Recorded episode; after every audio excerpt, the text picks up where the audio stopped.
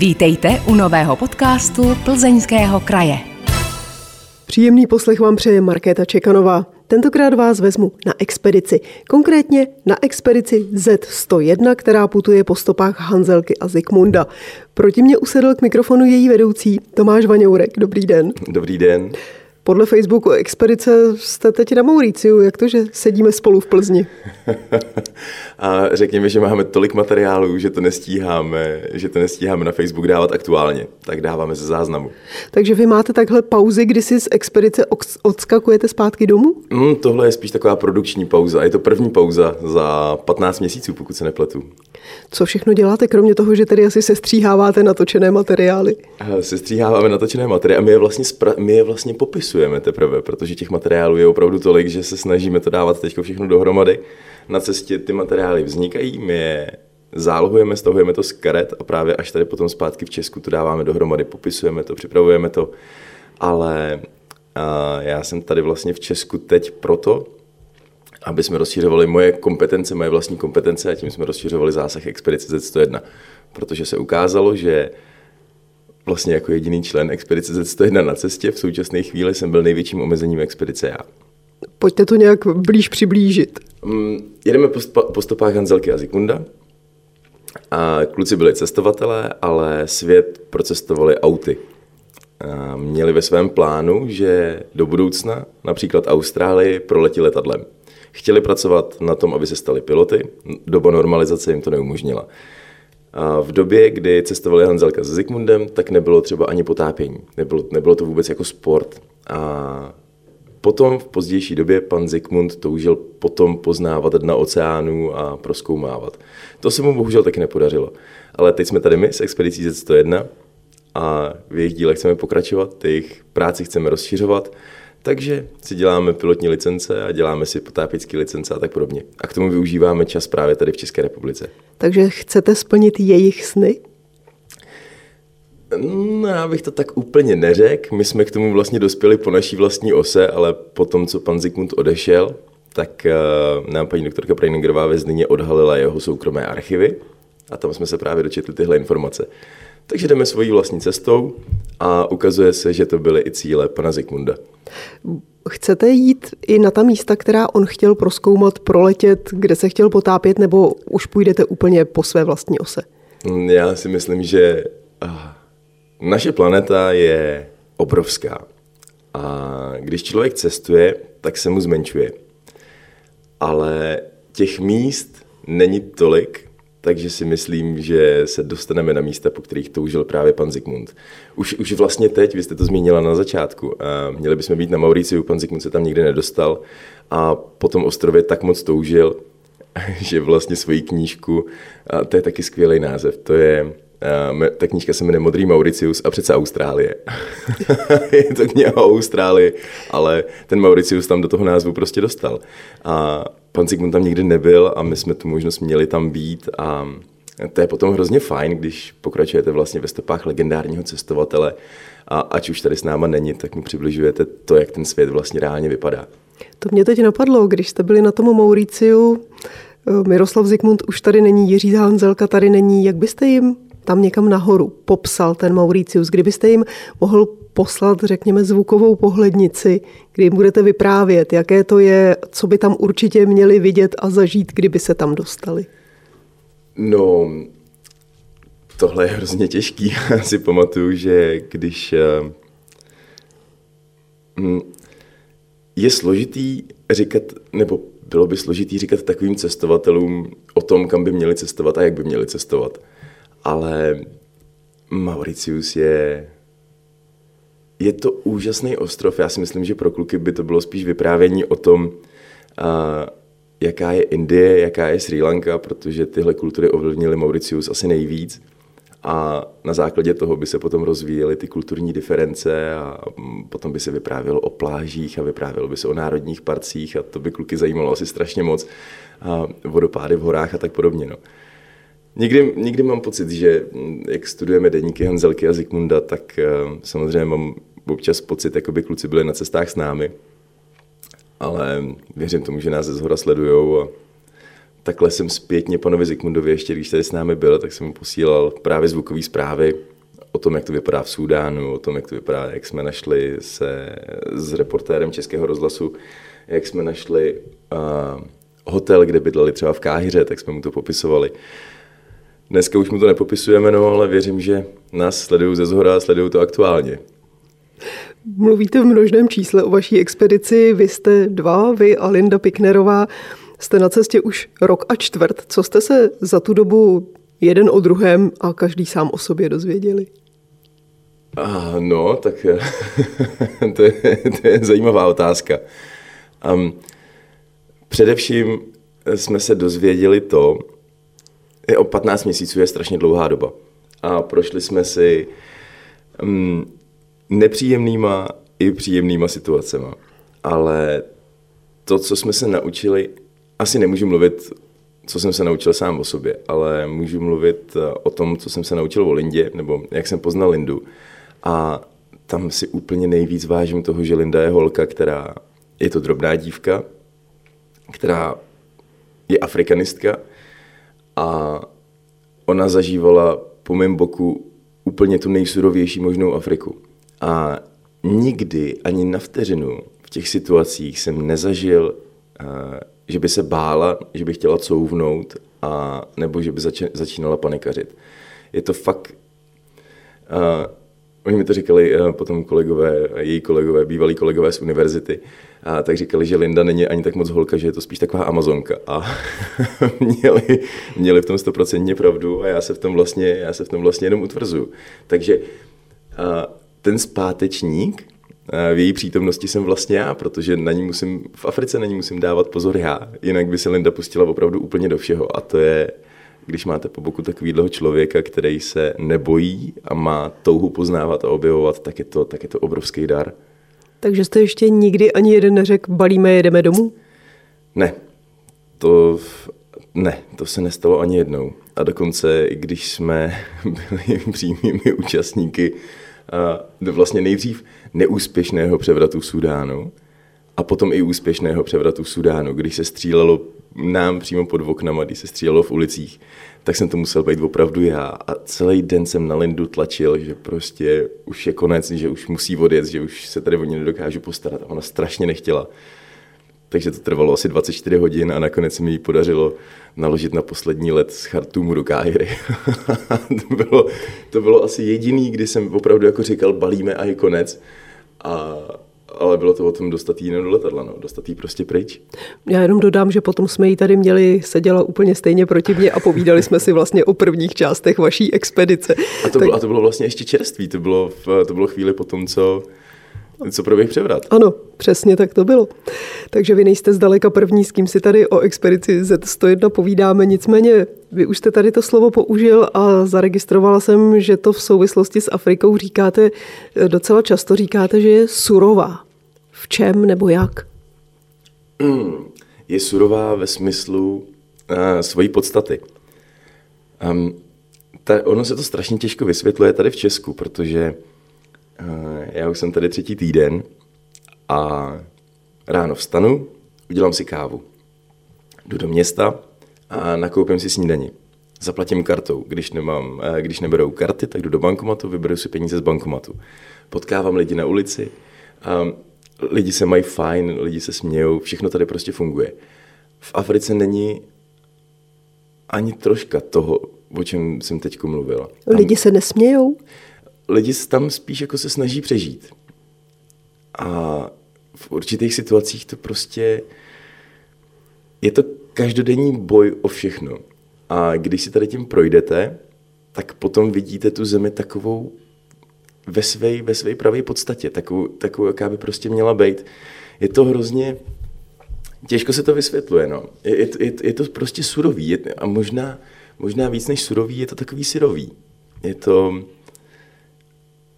když se přes tohle dostanete, přes tyhle ty věci, když se dostanete přes věci, že nemáte peníze, že si nemůžete vybrat peníze, že nemůžete zaplatit kartou, že nemůžete, nemůžete prostě jít a koupit si pečivo jenom tak. Prostě ty, takovéhle věci tam nefungují. Všechno, všechno je tam mnohem, mnohem komplikovanější. Ale když se přes tohle všechno dostanete, tak ta země, ten kontinent se vám odměňuje strašně krásnýma věcma, strašně krásnýma zážitkama. A to ve vás budí takový ten pocit a tu touhu poznávat a objevovat. Když tedy říkáte, že není možné si tam ráno dojít koupit normálně snídaně, tak jak jsme zvyklí tady taky, jak se to tam dělá, jak se tam nakupuje? o nakupování, o nakupování například v Sudánu, to bych mohl vyprávět hodiny. tam jednou, jednou mi u toho i postřelili málem. Ale, a, um, tam to funguje, uh, nejsou otevírací doby. Funguje to podle lidí, jak tam jsou lidi. Uh, když jsou lidi, uh, tak zase musí být dřevěný uhlí aby třeba měli na čem udělat pečivo. A dřevěný uhlí taky není pořád. To zase záleží podle, podle zásob a podle toho, jak se distribuje po té po zemi. Takže jdete si ráno koupit pečivo, ale musíte být smířená s tím, že to pečivo si třeba nekoupíte. Takže co třeba se snídá, když se vám nepodaří koupit si pečivo? No, když se snídá, tak je to úspěch. Většinou se úplně nesnídá. musíte, musíte vydržet. Ale pak zase uh, za odměnu oni, jak uh, když se budeme bavit o té středovýchodní Africe, tak uh, tam jsou teď takový horka, že vlastně ty lidi žijou až po večerech, že přes den si schovávají ve stínu. A když už s tím hladem vydržíte až do večera, tak pak zase za odměnu dostanete třeba uh, pečenou kozu nebo, nebo něco takového. A to, to je zase, ale bez pečiva samozřejmě, protože není uhlí. Takže vy tam taky žijete jenom spíš po těch večerech a přesouváte se v noci, nebo jak vypadá váš běžný denní režim v rámci expedice? Mm, náš běžný denní režim je postavený na přesunech. A, takže my se snažíme využívat ty chvíle, kdy okolí žije a v těch chvílích bychom měli být s nimi, aby, vznikaly, aby právě vznikaly co nejzajímavější produkce. Takže vlastně eh, chvíle, kdy okolí nefunguje, tak my se snažíme fungovat, ale nějakým způsobem provozně takže se přesouváme většinou. Takže přejíždíme v těch největších horkách, tak přejíždíme autem z místa na místo a právě v odpoledních hodinách nebo večerních hodinách se snažíme právě vytvářet produkce a nebo být v kontaktu s těmi lidmi, kteří vám ty země nebo ty jednotlivé místa představují svýma vlastníma, svýma vlastníma očima z pohledu domorodců a z pohledu a lidí, kteří tam vlastně žijou a znají to. Posloucháte podcast Plzeňského kraje. Jeho hostem je Tomáš Vaňourek, vedoucí expedice Z101, která jede po stopách Hanzelky a Zikmunda. Přišli jste o expediční auto jménem George, jak jsem zaznamenala. Na Sahaře jste si vykloubil rameno, byl jste zatčen, už jste říkal, že jste se ocitli uprostřed vojenského převratu v Sudánu a že vás při přestřelce na ulici málem postřelili. Vykradli vám auto, vy jste potom potkal policisty, kteří měli na sobě vaše oblečení. V poušti jste narazil ve 120 kilometrech do koryta řeky. To je asi jenom ten nejstručnější výčet dramatických momentů, které jste za ten rok a čtvrt na cestách prožili. Nejdřív se musím zeptat, jak se má George? Nemá se úplně dobře, ale je relativně v bezpečí. Jezdí? Ne. Bude jezdit? Doufám, že ano, bude to stát tak týden práce. Kdyby se to nepovedlo a nejezdil by, končila by expedice Z101? Mm, asi ano, ale to se nestane. Nestane se, že bychom George, George nesprovoznili. Už vzhledem k tomu, že jsem eh, svým vzděláním ekonom, dostal jsem auto od Aleše Loprajze z dílny Karla Loprajze a to auto jsem si vzal a sám jsem ho přestavil. a i potom jezdilo, tak věřím, že bude jezdit, jezdit i teď. Auto od Loprajzů v Africe prostě jezdit musí. Musí, přesně tak, přesně tak. Jste po všech těch událostech, které jsem vyjmenovala a po všech těch, které jsem nevyjmenovala, opatrnější? Um, Přál bych si, aby to tak bylo. Myslím, že spousta lidí v mém okolí by se taky přálo, abych byl opatrnější, ale uh, ono, to, ono to vlastně ani nejde. Já vím, že to zní strašně, jak jste to takhle vyjmenovala, já jsem to slyšel poprvé vlastně takhle od vás. A smál jste se u toho? Smál jsem se u toho, že jsem si říkal, to je pěkná výsledková listina teda po, po 15 měsících. Ale um, já bych ani jednu z těch chvil bych neměnil, protože to jsou ty momenty, které utváří Expedice Z101 a já vím, že tohle to jsou highlighty, které se staly. A jsou to negativní highlighty, které se staly, ale kontra tomu bylo zase spousta pozitivních věcí a všechno to dohromady vytváří něco, čemu říkáme Expedice Z101 a já musím sám za sebe říct, že do toho projektu jsem zamilovaný od začátku a budu věřit, že to takhle bude pokračovat dál, aspoň další rok. Tak ono se vám snadno říká, že se vám tyhle momenty líbí, protože jste z nich vyváznul no, a ani při tak. té střelbě se vám nestalo nic, kromě toho, že vám prostřelili plechovku s pitím. Ano, to je pravda. Tak eh, nevím, kam šla první kulka. To je pravda, že jsme se jako nedovtípili. Druhá, kulka, druhá kulka mě trefila do nákupní tašky, což buď byla obrovská náhoda, že mě minula, a nebo ten pán, který po mně střílel, mířil třeba na tu tašku. To taky nevíme, ale to si myslím, že je blbost. Spíš jsme měli, jsem měl obrovskou kliku v tu chvíli. V jaké to bylo situaci? To bylo uprostřed toho vojenského převratu, nebo o co šlo? No, to bylo právě... Uh, byla to... Šel jsem nakoupit. Já jsem měl... on, on tomu předcházel jakoby ještě dalších pár věcí. Já jsem v Sudánu, bohužel, a tak jsem dostal malárii. A k té malárii, je, v, v Chartumu jsou antimalárické centra, ale eh, řekněme, že jsem v sudánskému zdravotnictví jsem úplně nevěřil a vlastně mu nevěřím do teďka. A k té malárii se potom po 14 dnech přidal covid. A to mi bylo fakt jako ouvej. Tak uh, jsem nějak přežil 14 dní uh, v izolaci a po těch 14 dnech za zbytek peněz, tak jsem si šel nakoupit.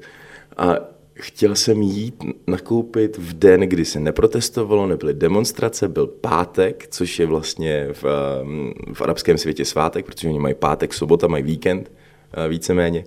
Tak jsem šel v tenhle den mezi 12. a jednou hodinou, kdy je to nejklidnější a eh, kdy imáni svolávají k modlitbám do mešit a nic se ve městě neděje, tak v tuhle chvíli jsem si řekl, půjdeš nakoupit. To je ideální čas, nikoho nepotkáš, budeš mít prostě klid, No a nikoho jsem nepotkal, ale toho jednoho člověka, který jsem potkal, tak ten po mně prostě na ulici najednou z ničeho nic začal střílet. A nedozvěděli jsme se, proč, z jakého důvodu, nevíme to. Ale je teda fakt, že na těch 15 metrů je opravdu zvláštní, že se netrefil no, z těch dvou kulek. On teda potom střílel ještě po, po jiných lidech, ale... Jak se vůbec cítí bílý člověk na černém kontinentě? Hmm, tohle je zajímavá otázka. Ono, Eh, když se například řekne rasismus, tak my si spojíme vlastně diskriminaci lidí tmavé pleti těmi bílými. A v Africe tohle platí naprosto opačně. S rasismem se setkáváte na každém kroku. Po každý, když eh, vylezete ven na ulici, nebo po každý, když vás, eh, když vás ty lidi vidí. Je to je to strašně psychicky náročný, protože nemůžete vlastně udělat vůbec nic, nemůžete udělat nic, aniž by uh, jste byli, byla pod drobnohledem svýho okolí. Je to, není to, není to úplně příjemný, ale zase je fakt, že když se dostanete z těch zemí, které uh, nejsou tak exponovaný, tak když se dostanete do těch exponovanějších zemí, tak například v Egyptě, tak tam už jakoby na bělochy zvyklí jsou, ale co se týká třeba toho Sudánu nebo, a, nebo Mohely nebo, nebo Komorského souostroví, tak um, tam je to opravdu, tam je to opravdu strašně moc náročné. Já mám, my máme vlastně zázemí v autě. V Georgiovi máme všechno. A spíme v poušti, spíme v džungli, spíme prostě na různých místech. Ale věc, kterou oceňuji nejvíc, není stan, není ani George, ale mám takovej speciální stan, ono to je na pozorování zvěře. A to je takový dvoumetrový stan, eh, který se rozbalí jenom tím, že ho vyhodíte. A my ten stan používáme k chození na toaletu, protože v Africe prostě jste tak pod drobnohledem, že ani nemůžete jít vlastně jako na záchod v soukromí, že ty lidi vás pořád, pořád sledujou. A není to vůbec jednoduchý, takže tady ten stan vám dává aspoň trošičku pod soukromí, ale stejně i když jdete prostě ráno na záchod, tak i ty lidi chodí k tomu stanu, šahají na ten stan a je to takový, je to takový velmi neosobní, no. Člověk se na to musí, no připravit, moc na to nejde připravit, prostě, prostě takhle to je, musíte se s tím nějakým způsobem zžít. Znamená to, že oni třeba nedůvěřují bělochům nebo nechtějí, aby někam běloši vstupovali, něčeho se dotýkali, prostě někde je zakázané území pro bělochy? Mm, to si úplně nemyslím. Um, Není to spíš, jakoby, to, tohle není úplně o barvě pleti, ale je to spíš, je to spíš o víře. A ten islám je tady v těch věcech kolikrát strašně eh, takový diskriminační, takže mm, je spousta nádherných míst, které jsme chtěli fotit, ale nemohli jsme tam, protože jednak se teda nesmějí fotit a jednak, protože nejsme muslimové, tak jsme tam vlastně ani nemohli, jako my jsme pro ně vlastně byli bezvěrci. Ale zase na druhou stranu eh, častokrát se stalo, že já si myslím, že já jsem poměrně přátelský člověk a ty lidi to po chvíli potom vycítí.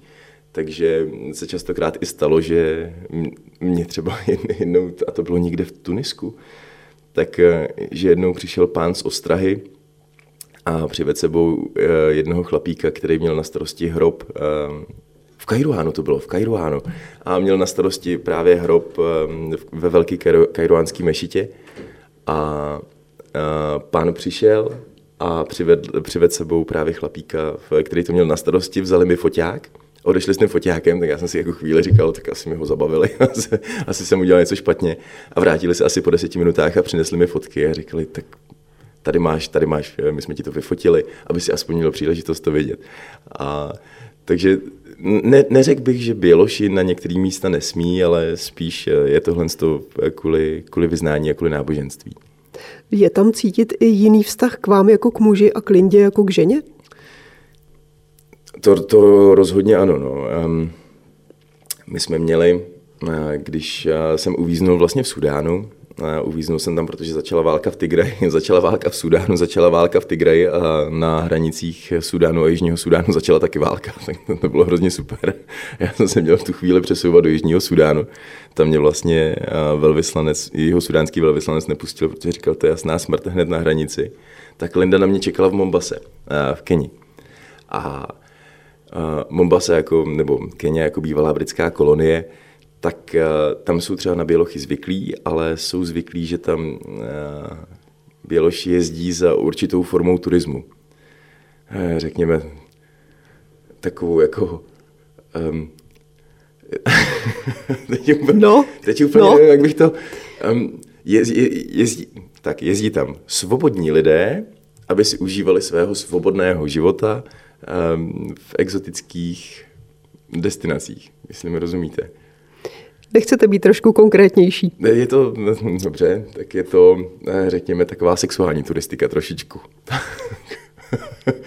Možná je nějaký pojem přímo, de, definice sexuální turistiky nebo něco takového. Určitě se to používá. Tak a Linda tam na mě čekala dva měsíce.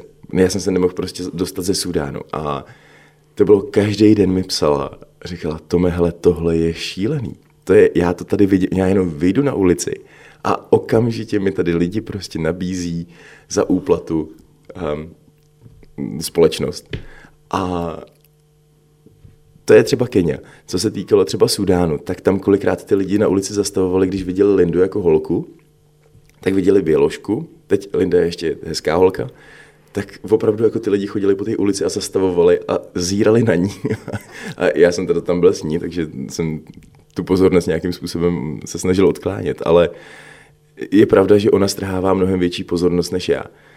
Na druhou stranu třeba na ostrově Gran Comoro, uh, kde jsem měl možnost být asi 10 dní, pokud si to správně pamatuju, tak uh, tam ty lidi třeba nebyli tak úplně bezprostřední, ale například děti. Takže měl jsem možnost být tam eh, s dětma ve škole, vidět, eh, jak se učí, jak se vzdělávají a to bylo hrozně fajn, protože bylo horko. Já nosím čepici eh, většinou a jak bylo horko, tak jsem si na chvíli sundal čepici a v místnosti zavládlo úplný ticho. Tak jsem si říkal, udělal jsem špatný pohyb, nebo jsem tady něco šáhnul, co jsem neměl. No a pak jsem pochopil, že děcka vlastně nikdy neviděli bělocha, ale to, co je překvapilo víc, tak oni nikdy neviděli světlý rovný vlasy. Takže to dopadlo vlastně tak, že jsem si před nima kleknul, sundal jsem si čepici a děti, pojďte si šáhnout, jestli chcete. A v tu chvíli bylo okolo mě 50 děcek a myslím si, že z toho žiju ještě do dneška. Takže tu pozornost opravdu strháváte kolikrát eh, tak přirozenýma věcma, že si to vlastně ani nedovedete, nedovedete sama vysvětlit. A ještě k tomu modré oči, to taky muselo být pro ně zajímavé. Je, je to taky zajímavý, no.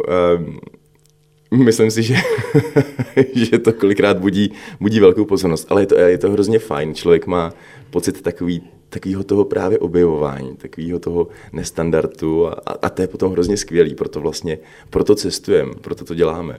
Takže když se dostanete do nějaké té komplikované situace, a teď zrovna nemyslím eh, vojenský převrat nebo to, že po vás někdo střílí, ale když máte třeba nehodu s autem nebo potřebujete najít nějaké místo, kde byste sehnali něco k jídlu a podobně, jak vycházíte s těmi místními?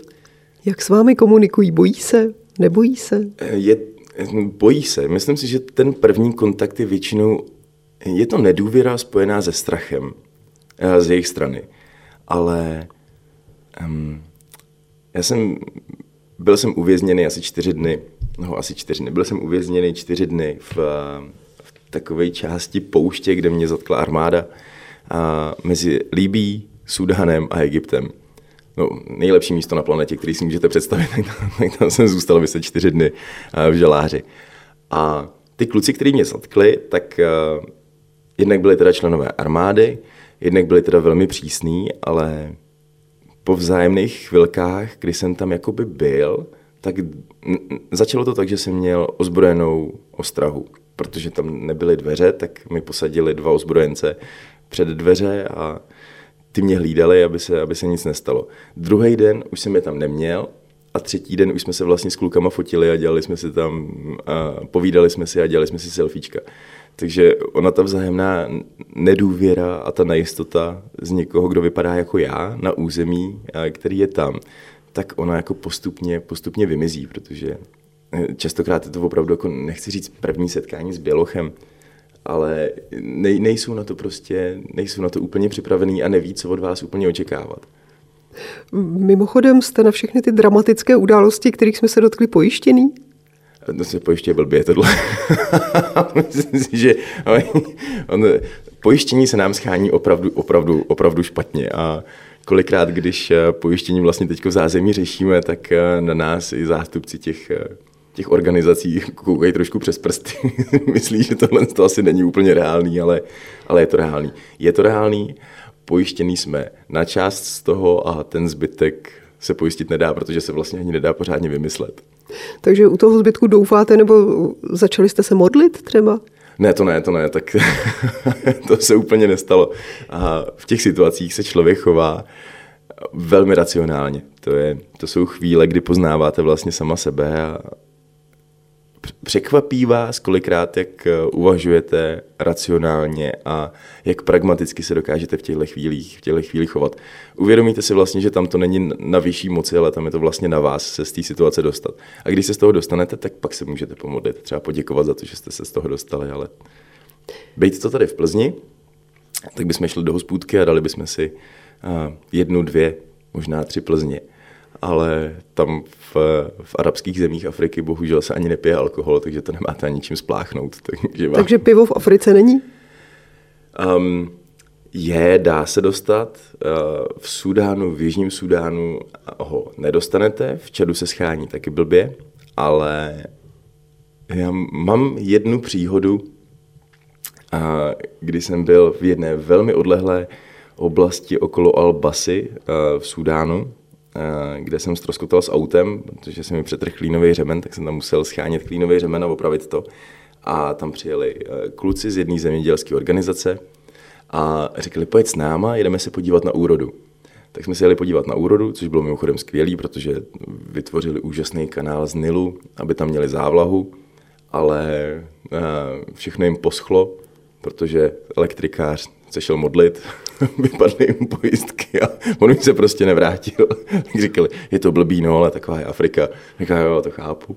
No a eh, když jsme se právě vraceli, tak um, jsme se zastavili v jedné takové no restaurace, tam nejsou restaurace, ale v takové jako budově rozpadlé a tam nám uvařili právě na kameni a vajíčka a kluci říkali, dáš si pivo? A já jsem říkal, já už jsem v Sudánu pátý měsíc. A všichni mi říkají, že tady se pivo dostat nedá. A oni, no jo, ale to je domácí pivo. Já jsem říkal, no domácí pivo, tak samozřejmě rád ochutnám, protože jako z Plzně, tak jsem znalec piva samozřejmě. A já jsem si říkal, aby to nebyl nějaký zubr nebo, nebo, nebo něco takového. a tam seděla taková paní a připravovala nápoj. A já jsem byl úplně fascinovaný tím, že v Súdánu v zemi vlastně černých faraonů u Nilu, tak jak, byla, tak jak bylo království Kuš, tak jak oni kdysi vládli Egyptu, tak převzali původní recepturu starou pět tisíc let, podle který vyráběli pivo. A Jaké bylo? No, no šílený. To bylo, to bylo, bych se vrátil k tomu, že šaratice nemá takový účinky, jako má sudánské pivo, ale, ale nebylo to, je, je to takový spíš jako kvas. Um, není to vůbec dobrý, má to, odhadem to má tak 6%, 5% alkoholu, což samozřejmě v arabských zemích nesmí, tak uh, mi tam eh, kluci oznamovali, že se pivo smí pít, jen když je pod mrakem, protože to nevidí Allah, takže to je v pořádku. A aby se to dalo aspoň trošičku pít, tak do toho hrnečku eh, mi paní dala asi do jedné třetiny, tak mi tam nasypala normálně cukr, aby se to aspoň jako trošičku dalo. Takže um, doporučuji, uh, kdo, kdo pojede do Sudánu, zkuste tamní pivo, pokud se vám ho podaří sehnat, protože to bude zážitek na celý život minimálně. Posloucháte podcast Plzeňského kraje. Tentokrát s Tomášem Vaňourkem, členem expedice Z101. Vaše expedice se původně měla jmenovat Z100 a měli jste vyrážet u příležitosti z tých narozenin Miroslava Zikmunda. Start jste potom kvůli covidu o rok odkládali a Miroslav Zikmund krátce po vašem odjezdu zemřel. Chybí vám? Chybím strašně moc. My jsme my jsme, nebo já jsem s panem Zikmundem, Zikimu bylo 65, když já jsem se narodil, takže my jsme nebyli přátelé, ani jsme nemohli být přátelé, ale pan Zikmund byl jednak obrovský člověk, ale hlavně byl obrovská osobnost. A jednou za čas mi vždycky zavolal a, a to, bylo, to bylo hrozně fajn, protože chtěl vědět o expedici, ptal se na, ptal se na různé věci, ptal se na auto, navrhnul, aby se George jmenoval aby se George jmenoval George. A to nejvzácnější, co si pamatuju, pan Zygmunt nebyl zrovna mm, člověk, který by přijal moderní dobu, takže neměl, neměl telefon, měl mobilní telefon, ale neměl uh, smartphone. A já jsem z Afriky posílal vždycky hlasové zprávy o tom, co jsme prožívali uh, z míst, které jsme fotili právě po jejich stopách, kde, kde oni byli. A nikdy jsem, já jsem to vlastně odesílal, ale nikdy jsem neměl jeho reakci. A v jeho 102 letech mi psali jeho kamarádi, psali mi lidi z jeho okolí a říkali, hele, přáli bychom ti vidět, a když Ziky mu pouštíme ty tvoje hlasové zprávy a on nám potom vypráví o tom, co tam dělali oni a jak to, jak to s tebou prožívá, tak eh, říkali, že mají, že, že všichni se tam cítí, jako by prostě jim ožíval před očima. A tohle už se bohužel, tohle už se bohužel dít nebude, ale mm, pořád věřím, že to sleduje ze zhora a užívá se teď mnohem víc. A ještě po boku parťáka Jirky Hanzelky a myslím si, že a, když vidí, co se nám tam děje a jak ta Afrika vypadá teď, a, tak si to poměrně užívají a, a musí se tomu jenom smát, protože nic jiného vlastně ani nejde. Věříte, že vás tam ze zhora hlídají a chrání? Myslím si, že jo, protože za těch 15 měsíců ne, neznám moc, pohybuju se v cestovatelských kruzích, uh, sledujeme různé projekty po celém světě a neznám moc takových podobných projektů, které by spadly do tolika průserů, do tolika problémů, pardon, a ze všeho se dostali se zdravou kůží a mohli prostě se vrátit na chvilku zpátky domů a odpočinout si a tomu všemu se smát. Takže Nikdo na nás dává pozor. Vy po cestě točíte a fotíte tatáž místa, kudy právě Hanzelka se Zikmundem před tím tři čtvrtě stoletím také jeli. Dokonce se vám v Sudánu podařilo najít rodinu chlapce, kterého tenkrát vyfotili. Jak bylo složité tu rodinu najít? No, bylo to se... A, tohle byl, no byl to takový náš majstrštych, ke kterému jsme přišli naprosto náhodou, protože um, aby jsme pochopili to téma, tak eh, Afrika je nerozvinutý kontinent. Ale co se týká služeb, tak je mimořádně rozvinutý. A, a myslím si, že přístup Afričanů k internetu je pro nás absolutně nepochopitelný. Tam je internet naprosto všude. A Arabové jsou, nebo tyhle arabské kultury, tak jsou postavený na vzájemnosti a komunikaci.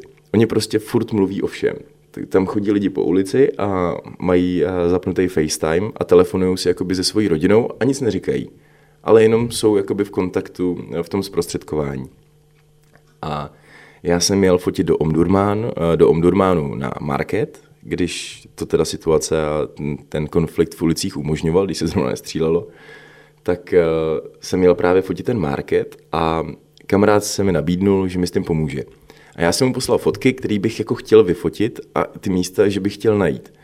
A on to poslal svýmu dalšímu kamarádovi a takhle se to... Bavíme se o kamarádech domorodcích. O kamarádech domorodcích, ano. Kamarád Mohamed to posílal kamarádovi Sajedovi a ten to posílal dál, dál, dál, dál, dál.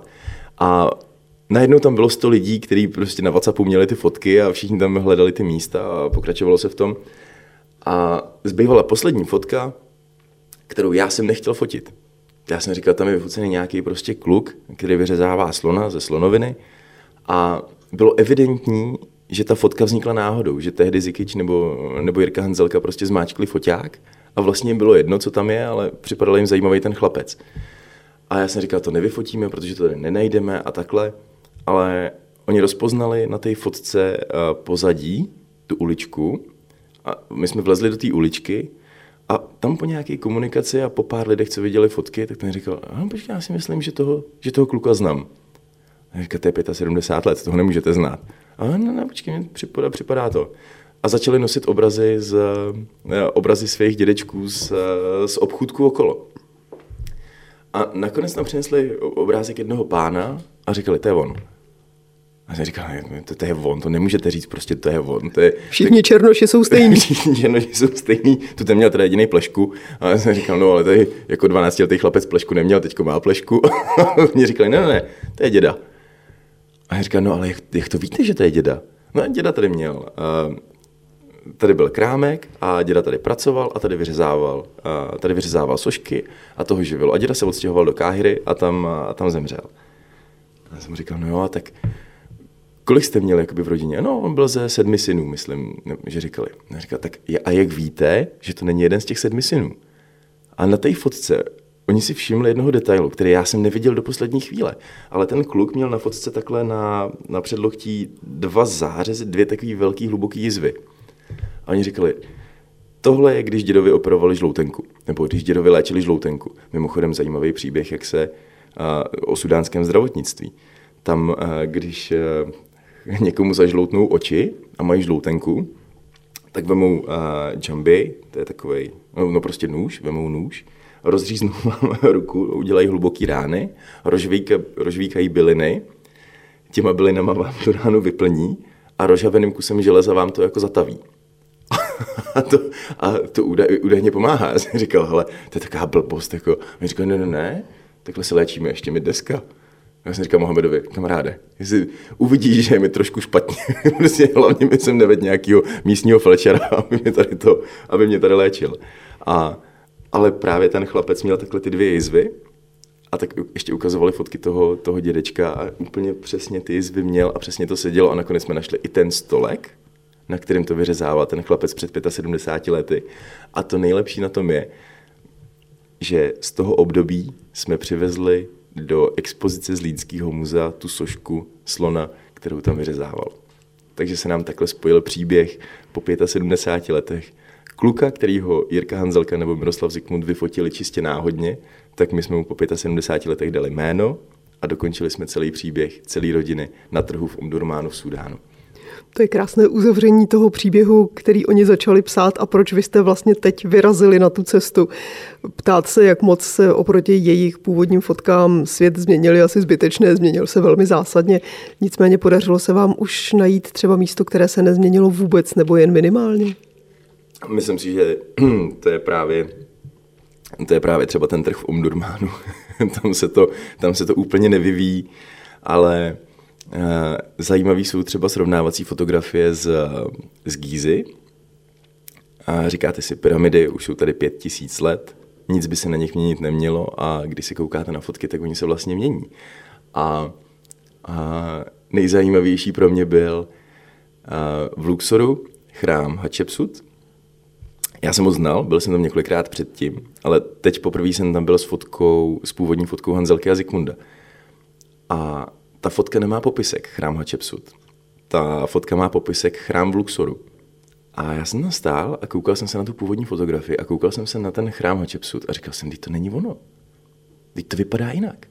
No Linda byla vedle mě a říkala, že Tomáš, je to tady pět tisíc let. To je furt stejný chrám.